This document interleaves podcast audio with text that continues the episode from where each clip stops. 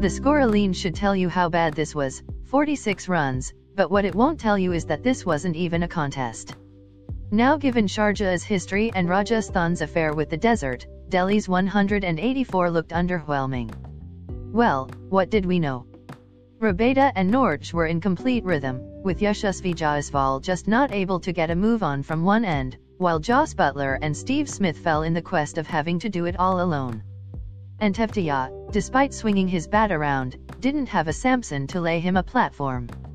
There wasn't a Cottrell either. But again, lest we forget, it's Delhi's bowlers who'll take credit tonight for this one. Ashwin and Axar once again choked up the middle overs, expertly playing around with RR's inexperience, and Stoinis, well, was Stoinis. This is his IPL. Give him the MVP already. Stephen Smith RR, losing, captain says, we are not playing good enough over the 40 overs, and not executing when the pressure is coming on and you can't win many games that way. The bowlers did a good job, and I don't think the wicket was as good as it has been here, a bit stoppy tonight, and we gave away 10 to 15 extra runs. We have to remain positive, turn things around quickly. At the moment it doesn't seem to be going our way. I'm not batting too well either. I did feel good tonight with the bat but didn't get hold of one that I feel like I should have. Stokes hasn't had a lot of practice, he gets out of quarantine tomorrow, so we'll see if he plays the day after tomorrow. Shimron Hetmyer says, I was working a lot on it during practice. Dropped a few during the CSK game, so I went back and did a lot of work on my catching. It travels a lot here, so I backed myself and gave it my all while taking it. On whether his hairstyle helps him to dive, it's a possibility maybe. Laughs, it felt good to hit a few properly, just doing good work in the nets and glad that it paid off today. We're not trying to think too far ahead, just taking it one game at a time.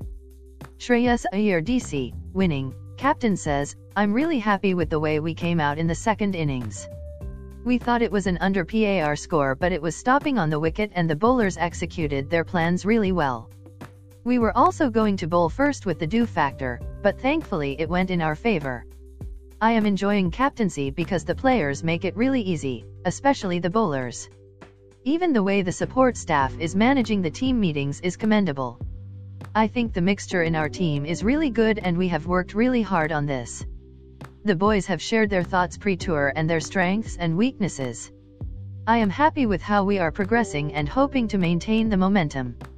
We can't take anything lightly and need to come with our plans, execute them well. R. Ashwin man of the match says, one of the important thing in this bowling attack is that most bowlers can bowl at any moment. It is sort of a role where you can put your hand up and be brave about it. Credit goes to the backroom staff. I am in a very good space mentally and physically and it really shows. Really enjoying myself in both those spaces. I just need to take it out to practice once the planning is done and then go out and express myself. I did use the carom ball in the power play once or twice.